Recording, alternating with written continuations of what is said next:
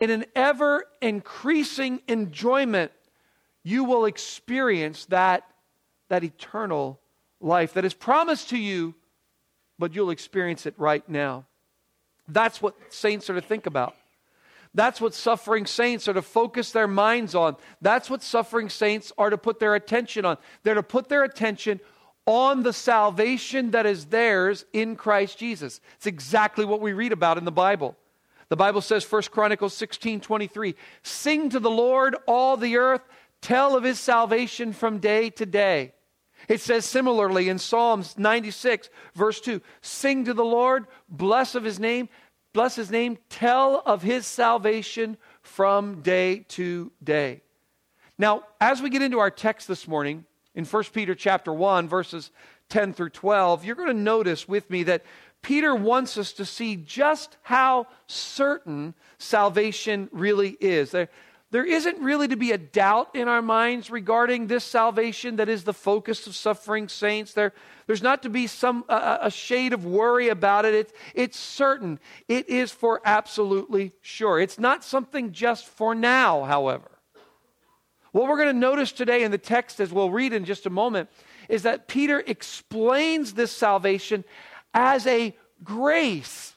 But this grace is not just something now, it's something that he traces to the past, and then from the past, he pulls it into the present and looks on into the future. It is what we might call, 1 Peter 1 10 through 12, is what we might call an unbreakable chain of grace that the Christian enjoys, and that's what we're going to look at this morning. Of our text, John MacArthur said this. He said, Peter is saying, when everything has gone wrong in your life, when nothing is the way you would prefer it to be, look at the blessedness of your salvation. Get a perspective of your salvation. Look at the text with me. 1 Peter chapter 1, verses 10 through 12. And this is the word of the living God. Concerning this salvation, the prophets who prophesied about the grace that was to be yours searched and inquired carefully, inquiring what person or time the Spirit of Christ in them was indicating when he predicted the sufferings of Christ and the subsequent glories. It was revealed to them that they were serving not themselves but you in the things that have now been announced to you through those who preach the good news to you by the Holy Spirit sent from heaven, things into which angels long to look. Let's pray together. Our Father, for the glory of Jesus and through the power of the Holy Spirit, would you direct every mind and every heart to the grace of salvation that is the confident expectation of everyone who truly believes in Christ. Amen. Our salvation is sure. Our salvation is secure. Our salvation is certain. And Peter is showing us that in this text this morning. He's showing us that by pointing out to us four great truths about the grace of salvation. Four great truths about the grace of salvation. Number one, he's show, going to show us that the, this grace was anchored in prophetic revelation. This grace was anchored in prophetic revelation. We'll see that there in verse 10. Secondly, he's going to show us how this grace was announced by apostolic proclamation. And he says that also there in verse 12. It was anchored in prophetic inspiration, it was announced by apostolic proclamation. And then he kind of just throws us in here in the end of verse 12 that this grace was admired by angelic concentration. This grace is admired by angelic concentration. And then we're also going to go dip into verse 13 to show how he kind of brings everything together. And we'll notice how this grace will be awarded at Christ's revelation. This grace is anchored, announced, admired, and awarded. And he wants you to, he wants your mind, he wants your heart, he wants your attention to be riveted on this salvation that is in Christ Jesus. He doesn't want anything to sway your thinking, to attract your attention, your affection to anything else this morning but the grace of salvation in Christ Jesus. And he does that, first of all, by showing us that this grace is anchored in prophetic inspiration, eh, anchored in prophetic inspiration. And this is just absolutely stunning. There is not enough time. I thought about just taking the time and drawing this out over a period of weeks, and maybe next week we'll come back to it a little bit. Pretty sure we will. But I just want to try to unpack what he says here in verse 10. Concerning this salvation, the prophets who prophesied about the grace that was to be yours searched and inquired carefully. You know, last year, late last year, I was in Uganda and I was teaching by the way, during tonight's service, I'm going to give an overview of the most recent ministry in Uganda. So if you're interested in learning about how that trip went a few weeks ago, come tonight at 6 o'clock. But late last year, I had the privilege of teaching Old Testament survey to the students in Uganda. And I found myself absolutely taken with the realization of the fact that Jesus and, and his work of salvation is clearly foretold in the Old Testament scripture.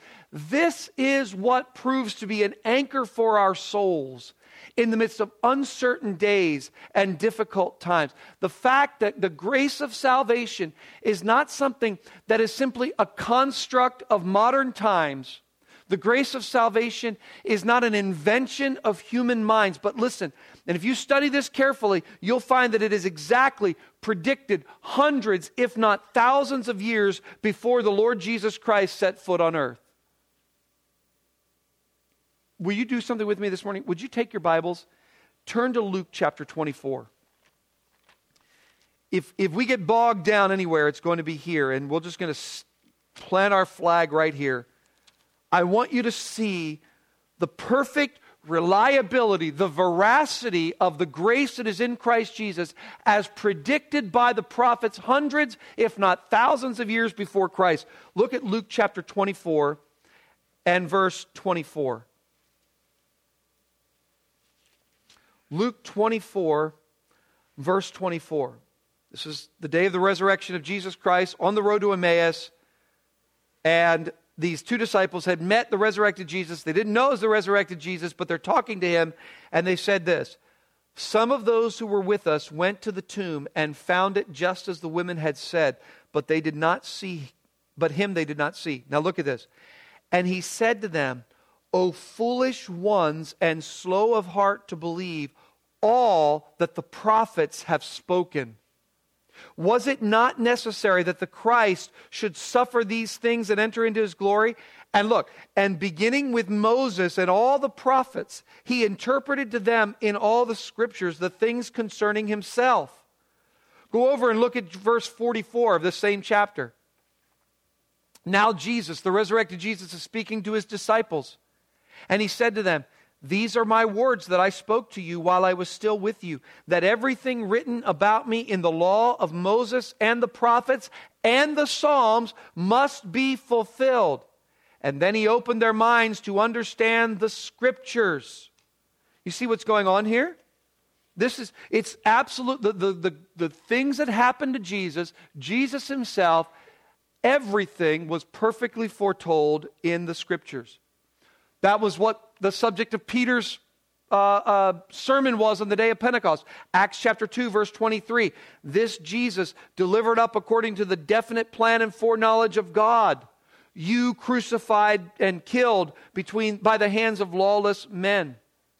He said in Acts 3:18, but what God foretold by the mouth of all the prophets that the Christ would suffer, he thus fulfilled. Paul said the same thing in Acts chapter 26. He said, To this day I've had the help that comes from God, and so I stand here testifying both to small and great, saying nothing but what the prophets and Moses said would come to pass. Now, what Peter says here in 1 Peter, if you go back to 1 Peter now, chapter 1, what Peter says is concerning this salvation, the prophets who prophesied, now he doesn't say about salvation, he says the prophets who prophesied about the grace. He is uh, uh, comparing, he is, he is bringing together grace and salvation as speaking about the same thing. And what he says is that grace is something, is that which is prophesied hundreds, if not thousands of years before the Lord Jesus Christ came in the Old Testament scriptures. The fact that God is a God of grace. That's what Jonah came to know. In Jonah chapter 4, verse 2, he said, See, God, I told you, I know that you were a God of grace. I knew that if these miserable wretches repented, you would forgive them. I know that you're a God of grace. Joel chapter 2, Joel gives us instruction. He says, Rend your hearts and not your garments. Return to the Lord. Why? For he is gracious Psalm 34 18. This song was on my heart all night long. This, the Lord is close to the brokenhearted and save those who are what? Crushed in spirit. God is a God of grace. Psalm 86, 5, you, O Lord, are good and forgiving. Psalm 86, 15, you, O Lord, are a God merciful and gracious. The fact of God's grace and not just the, the nature of God's grace, but the action of God's grace is something that is seen hundreds, if not thousands of years before Christ ever came. From the very first prediction of this in the Old Testament, and you know where it was, right? Genesis 3:15 I will put enmity between you and the woman and between your offspring and her offspring he shall bruise your head and you uh, he shall bruise he shall bruise your heel and you shall bruise his head. From that very first one in Genesis 3:15 to what might be very well considered the height of Old Testament prophecy in Isaiah 53, we have this repeated theme of the one who is to come in order to die as a substitute for sinners according to the gracious character of God.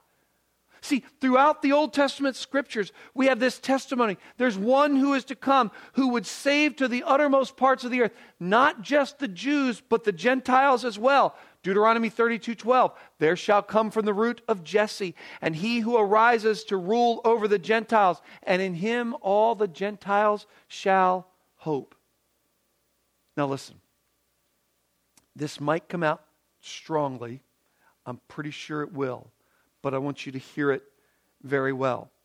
You've probably heard about the teaching of someone that maybe you had come to respect because of his last name. You, you've maybe heard of this man named Andy Stanley. He's the son of Charles Stanley. And he leads what's supposed to be a church in, in Atlanta. And he's saying things like this that what we need to do is that we need to unhitch ourselves from the Old Testament. He goes on to say that the Christian faith does not rest on the phrase, the Bible says. I don't know how else, how else to say that, but to say that is devil talk, friends. That is false teaching of the highest order. The reliability of the Christian faith rests upon the veracity of the Old Testament scriptures. The certainty of your faith rests upon the fact that God is a God of grace, as shown over and over again by the prophets in the Old Testament scriptures. Now, you might say, well, why does someone like that say those kinds of things? And I don't know. Maybe he's trying to fix what we say today is a the problem of deconstruction. People are deconstructing the faith. They're leaving the faith. They they're leaving the church. And isn't that a problem that has to be fixed? Well, maybe, but it's only a problem insofar as Jesus said that 75% of those who respond to the gospel are not going to be genuine. Remember the parable of the seed and soils? 75% of those who heard the gospel didn't respond or responded in vain. They, they, they, they, we know that the gospel won't stick with at least 75%. They prove that they never genuinely had faith in the first place. And I don't think that you can fix that by some smooth argument. I don't think you can fix that by some smooth talk. But if you are thinking today, let me say it this way. If you're here today, maybe you've been, you've been in the church, you've been around the church, and you've been around churchianity and Christianity for all your and you're thinking that maybe you should turn away from Christ. Maybe that's you right now. You're thinking, maybe I'm going to be one of those ones who, quote, quote unquote, deconstruct. Maybe I'm going to be one who turns away from the faith. Or maybe you're one who is here this morning doubting whether or not, could it be you are here this morning doubting whether or not Jesus, the Jesus of the New Testament, is actually God's Christ, is actually God's Messiah. If you want your doubts assuaged, then what I'm going to tell you to do is go to the Old Testament prophets and see how the character of God is revealed and notice the promises of God and observe the great and precious prophecies regarding God's coming Messiah. And you'll see that there's only one man who qualifies to be that Messiah. Let me say it this way there's only one who qualifies to be your Savior. And if you're here today, lost in your sin, having no assurance that were you to die today, you'd be with God in heaven, can I point you to Jesus Christ as the one foretold by the prophets hundreds, if not thousands, of years ago? And only He qualifies. Only He qualifies. So, this grace is anchored in prophetic inspiration. Notice what He says about these, these prophets. They were inquiring Peter wants you to know that the prophets were not just writing things without thinking. And he emphasizes that here, doesn't he? Concerning this salvation, the prophets prophesied who prophesied about the grace that was to be yours, searched and inquired carefully, inquiring what person or time. Three different words he uses to, to press us that this was not just willy nilly writing by the prophets. It, he, he shows their intensive effort in their investigation, in their examination. One man said this You might say it this way the prophets of the Old Testament made it their life passion to study the great reality of salvation. Serious desire, he said, consuming passion. Not scholarly investigation for the sake of information, but passionate investigation for the sake of doxology, encouragement, and hope. He is emphasizing the care with which they wrote. They, they put all of their effort into this. They were searching and inquiring carefully. Let me show you what I mean. Go with me to the book of Daniel. Daniel chapter 9. We could do a lot of scriptures today, and we may. But notice what happens. This is just one of the prophets, and I'll show you what I'm talking about here. Daniel chapter 9, look at verse 2 and 3. And then we're going to look at Daniel chapter 12. But Daniel chapter 9.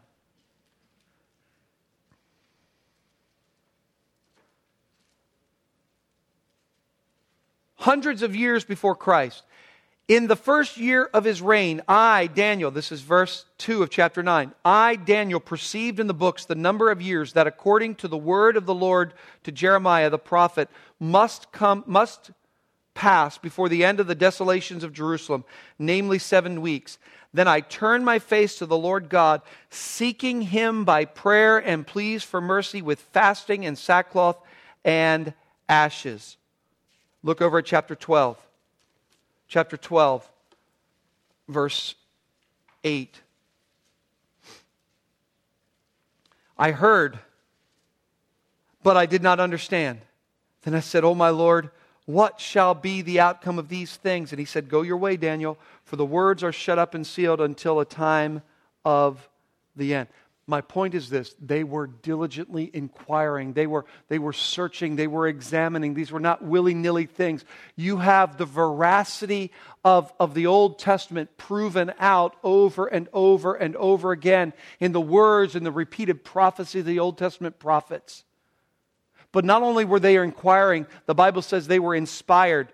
If you look back at 1 Peter chapter 1, you notice what he says. He says that they were, they were diligently inquiring and they were seeking, they were asking.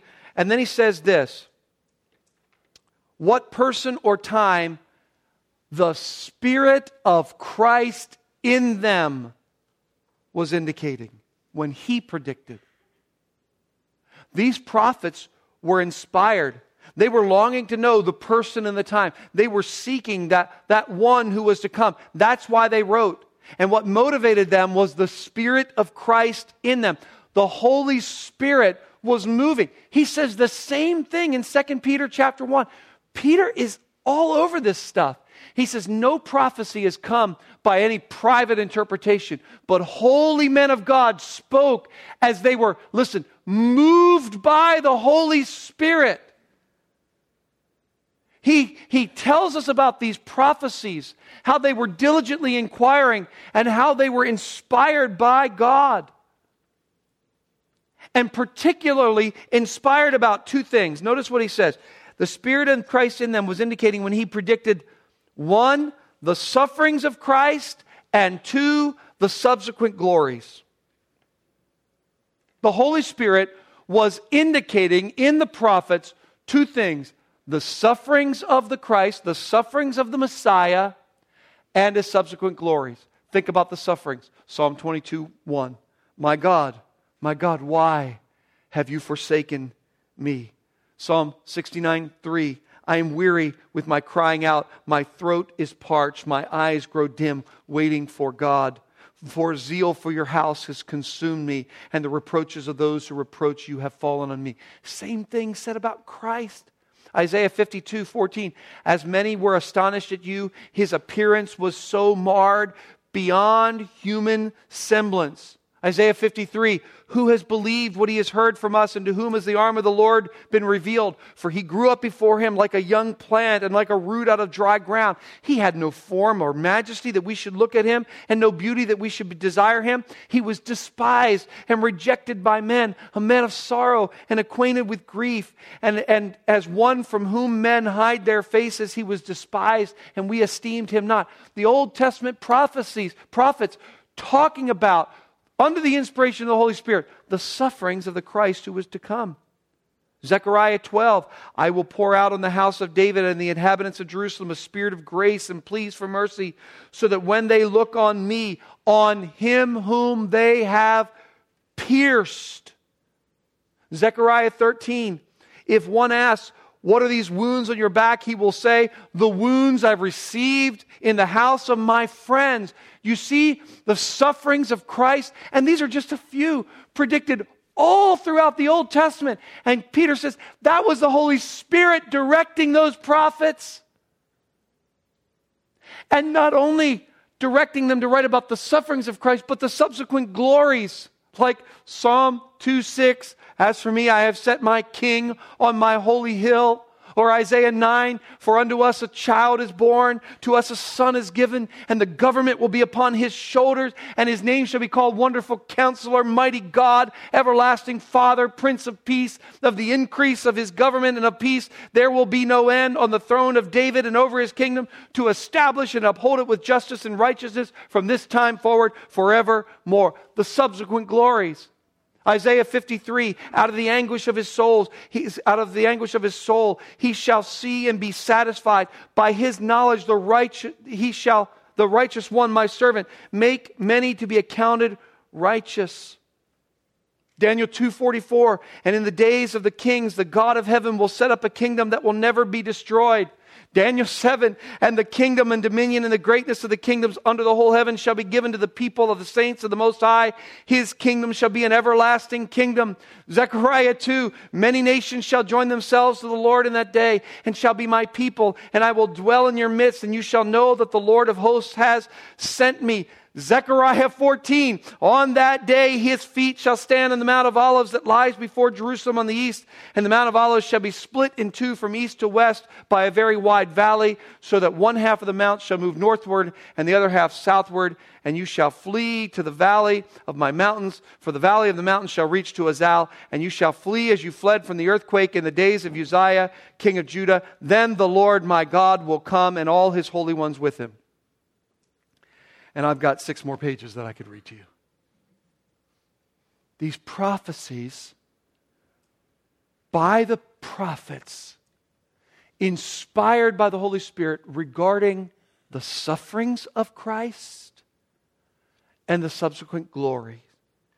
The prophets, when they looked toward Christ, though it might have been dim, though it might have been foggy, someone said when they looked towards Christ, they saw only two mountains. They saw Mount Calvary and they saw the Mount of Olives. They didn't see the valley in between. What we would call the time that we're in today, the ingathering of the Gentiles, the gathering of the Gentiles to, to Christ. You see, these prophets were inquiring, they were inspired, but then he says they were also informed. He says, verse 12 of 1 Peter 1 it was revealed to them that they were serving not themselves, but you. They were informed. To them it was revealed that they were not writing for themselves, but they were writing for those who were to come. God told Daniel in Daniel chapter 12, Go your way, Daniel, for the words are shut up and sealed until the time of the end. So while it might have been somewhat dim for those prophets, God was revealing to them that they were not simply writing for themselves, but they were writing for the ingathering of the saints for all of the ages to come. And what Peter wants to do is show these, these suffering readers that they have something sure and something certain and something secure. They have a grace of salvation that is anchored in prophetic inspiration. It can't change, it will not be edited, it's not going to be uh, modified. This salvation is anchored in prophetic revelation, uh, inspiration. Now, I want to move a bit more quickly because that's only one of four. This grace was anchored in prophetic inspiration, but you notice he says it is announced in apostolic proclamation. Verse 12. It was revealed to them that they were serving not themselves, but you in the things that have now been announced to you through those who preach the good news to you by the Holy Spirit sent from heaven. This grace was announced by apostolic proclamation. Somehow the prophets understood that what they were writing would serve those who were to come who would deliver one, they would deliver a message. You see what he says there? to those that have been announced to you. That's, that word to be announced is, is, is speaking of one who delivers a message. The, they, they delivered a message, but not only that, he says, to those who to you who through the through those who preach the good news to you there is not only a message that delivered, but there's a meaning that is given. In other words, the apostles supplied the meaning that this was not just any message, but it was a message of good news, of good tidings, of great joy, of the full and free, forever forgiveness of sin in the Lord Jesus Christ. There is a message that is delivered, there is a meaning that is supplied. But the means, what is the means of this? By the Holy Spirit sent from heaven. They did this under the power of the Holy Spirit. Jesus said, It's good for me, it's good for you that I go away, because when I go away, I'm going to send you a helper. And when he comes, he's going to remind you of everything that I said. Paul said in Acts 6, 26, 22, he said, I am doing what I do by the help of God. You see, this message that is delivered and the meaning that is assigned, the, the meaning of good news, came under the means of the Holy Spirit. And when the, when the message of the, of, of the gospel is heard and you respond to it, you don't say, I responded to it because I'm so smart. I responded to it because the, the messenger is so slick. But we say, I responded to it because the Holy Spirit drove its message deep down in my heart and I began to respond to the grace of God in salvation. And he's just showing them how the very same message that came from the prophets was faithfully, faithfully delivered, faithfully announced, faithfully proclaimed by the apostles. That same message that was inspired by the Holy Spirit was uh, applied by the Holy Spirit to their hearts. And that's why they believed. And then, almost as if out of nowhere, this just he just throws this in at the end of the at the end of the sentence. He he goes from talking about this this this this message uh, being um, uh, uh, anchored by prophetic inspiration and this message being announced by apostolic proclamation, and then he just throws this in. He says it is admired by angelic concentration, things into which angels long to look. He just wants us to be so amazed, so riveted to this grace of salvation that he says, by the way, the angels in heaven who day after day, moment after moment, eon after eon, are in the presence of the living God. Those same angels who were there on the day when God created the heavens and the earth. And they sang with an incredible joy when they saw God create a tree, and when they saw God create man, and when they saw God create woman. They had the privilege of seeing all of those things. But you know what they stretch out their necks for? You know what they try to, they long to look for? They long to see the work of God's redemption in saving men and women like you and me. This is what they concentrate on. You know that angels smile, they rejoice when someone trusts in the Lord Jesus Christ. The Bible says in Luke chapter 15, verse 7, and there is rejoicing in heaven when one sinner repents. Angels smile. This is the concentration of angels. They've had the privilege of seeing all these things that they've seen creation and, and they see the glory of God and then their presence of the incredible glory of God day and night and night and day. They see how God is working things together according to his plan. They see how the king's heart is in the hand of God and he turns it whichever way he will. But it's really something to an angel. When they look down say, you know, I see, I've seen God create clouds and I've seen God create a fish. But man, when he saved Bob Fry, that was really something. When he saved Dale Tyson, that was amazing. When he saved Derek Shank,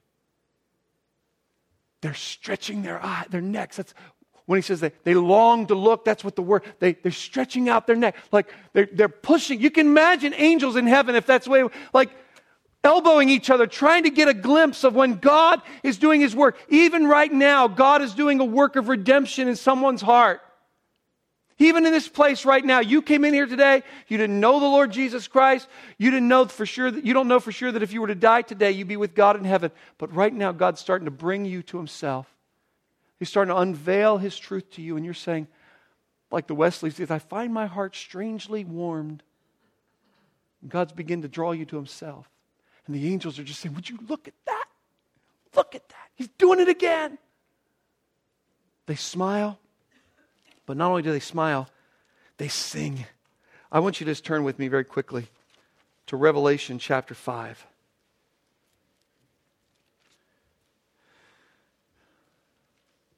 Revelation chapter 5, I've so loved going through the book of Revelation on Wednesday nights.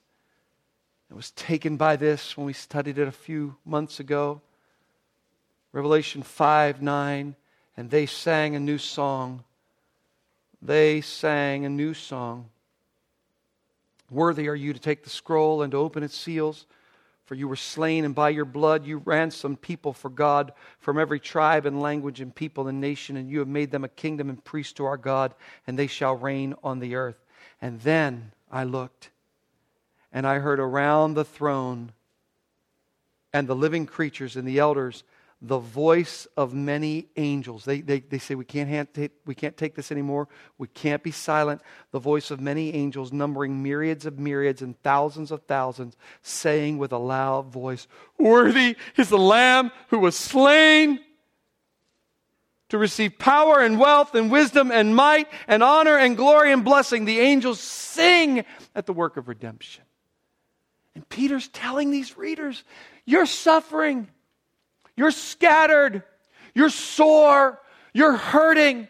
But I want you to know you have a grace of salvation that is anchored in prophetic inspiration. You have a grace of salvation that was announced in apostolic proclamation.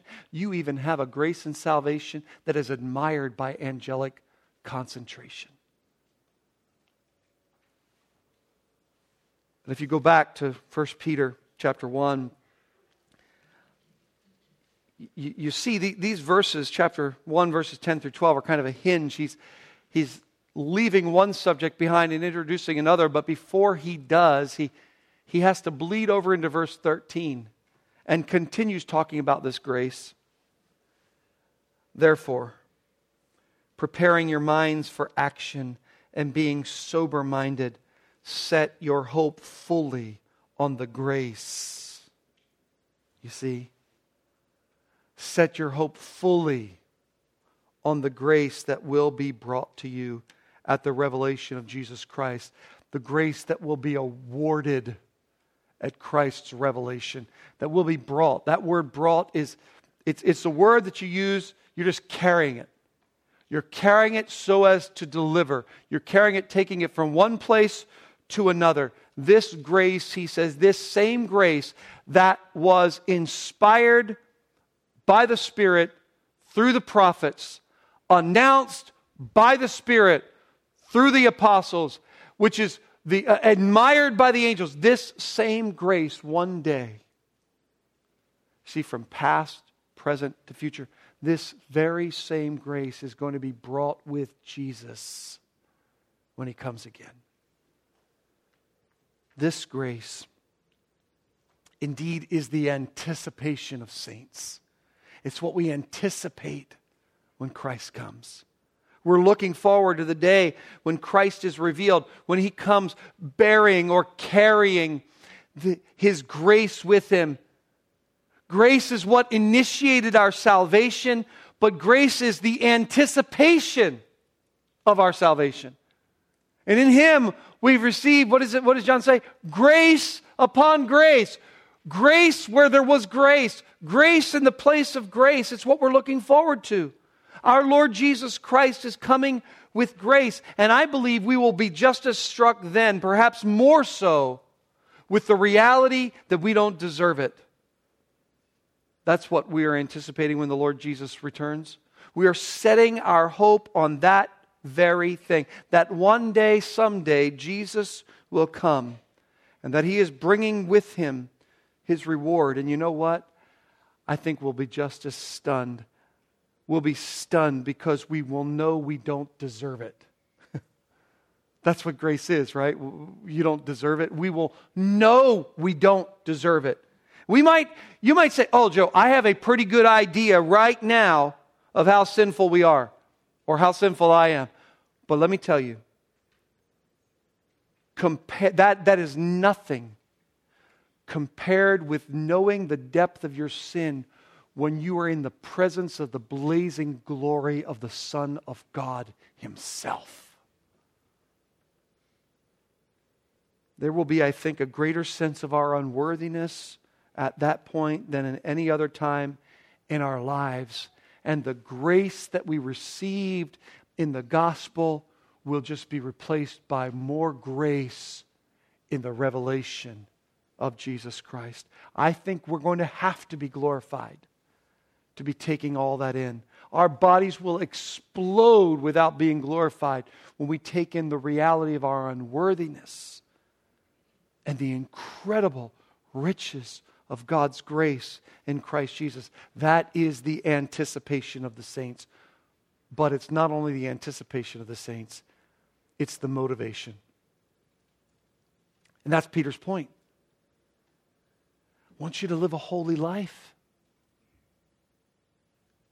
Be sober minded. Gird up the loins of your mind to live a holy life because you know one day, someday, He's coming. And He's coming with grace. He's coming with grace. I think that is a wonderful motivation to godly, holy living in the midst of trials. And you say, well, in what way?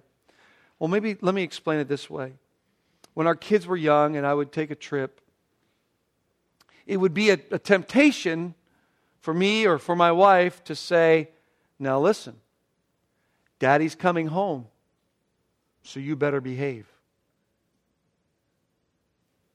Okay, we'll, we'll make it. It's a total another thing for me to say, hey, I'm in the airport right now. I just stopped by, uh, what's that place? Godiva Chocolates for the girls and Caleb Godiva beef jerky or something. And I got a whole load of it, and I'm bringing it with me. How do you think they, they react to that? How do you think they, they wait with great anticipation? They're motivated. Man, I tell you what, that boy finally makes his bed and they start cleaning things up and they're, they're good to their mom. Why? Because dad's coming with his reward with him. That's the way we think about Jesus. He's coming with an armful, a load of grace. And that's what motivates holy living. Because I know, friends, I know He's coming. But He's coming to replace the grace that I haven't even used up with more grace. The salvation that every believer in Christ enjoys right now is the salvation which the prophets spoke of hundreds, if not thousands, of years before the Lord Jesus Christ came. And that is the same salvation that we anticipate more fully when Christ comes again. The grace of salvation, it is anchored in prophetic inspiration. The, the grace of salvation is announced by apostolic gospel proclamation. It's even admired by angelic concentration, and one day will be more fully re- awarded when, at Christ's revelation. I want to close this morning by telling you a story. The story of a friend, an acquaintance of mine. Her name was Amber. She was a friend of mine back in college in the early 90s. In the early 90s, she responded to a call to go on a missions trip during an upcoming spring break. For months, she prepared. For months, she prayed. For months, she raised funds for that trip. She was active in various kinds of ministry. She was kind. She smiled. She carried her Bible with her. But there was a problem. The problem was Amber wasn't saved. Through all of the prayer, through all the preparation, through all the ministry, through all the anticipation, she had come to realize that she had never come to receive the grace of the Lord Jesus Christ by faith. She was going to a Christian college. She was active in ministry. She went to church. She was going to go to another country in order to help the people there understand something about the grace of God in salvation. But the longer she thought about the grace of God in salvation, she understood that she never repented of her sin and that she never trusted fully in the work of Jesus Christ in her place. And you know what Amber did? Instead of arguing, instead of fretting, instead of resisting, when she realized that fact, that she was not ready should the Lord Jesus Christ come at that moment, Amber humbled herself. She didn't care that she had a reputation to keep up. She didn't ask what people would think. She just looked at the salvation that was anchored in the Old Testament, preached by the apostles, even admired by the angels, and that would one day be awarded by the Lord Jesus Christ. She repented of her sin and she received Christ as her Savior. And from that day, that was the attention of her life. What's the attention of your life this morning? What is it that your heart is riveted to? What is it that your mind is pasted on? Is it the grace of salvation? If you can't say today that you know for sure that if you were to die today that you'd be with God in heaven, does today need to be the day that you take this absolutely sure, that you take God at His word, this absolutely sure promise that He's given? Is today the day when you'll repent of your sin and transfer your trust from yourself to the Lord Jesus Christ, the Bible says, suffered and bled and died on the cross because on the cross he was paying the penalty for your sin and my sin. He was taking God's wrath in our place, and that he died and that he was buried. And three days later, he rose again, bodily, just like he said, seen by hundreds, testified for generations. This Jesus is not only the Jesus of history, but he can be the Jesus of your heart. If today you'll humble yourself, repenting of your sin, and believe only on the Lord Jesus Christ. Would you do that today? Let's pray together.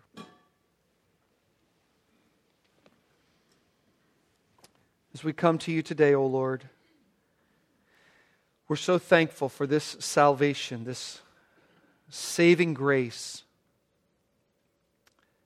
that even in the midst of trials and heartache and heartbreak, hardship, is, is the comfort of our heart, the, the joy of our soul, the motivation for our holiness. And we ask, O oh Lord, that if there are any here today who do not know Christ, that you would do a work in them right now as they, in their heart, between them and you, confess their sin and express faith and trust in the Lord Jesus Christ. Would you do that for your glory and by your grace? And strengthen Christians today with this sure, certain, secure salvation. We pray this in Jesus' name, and together all God's people said, Amen. Would you stand together?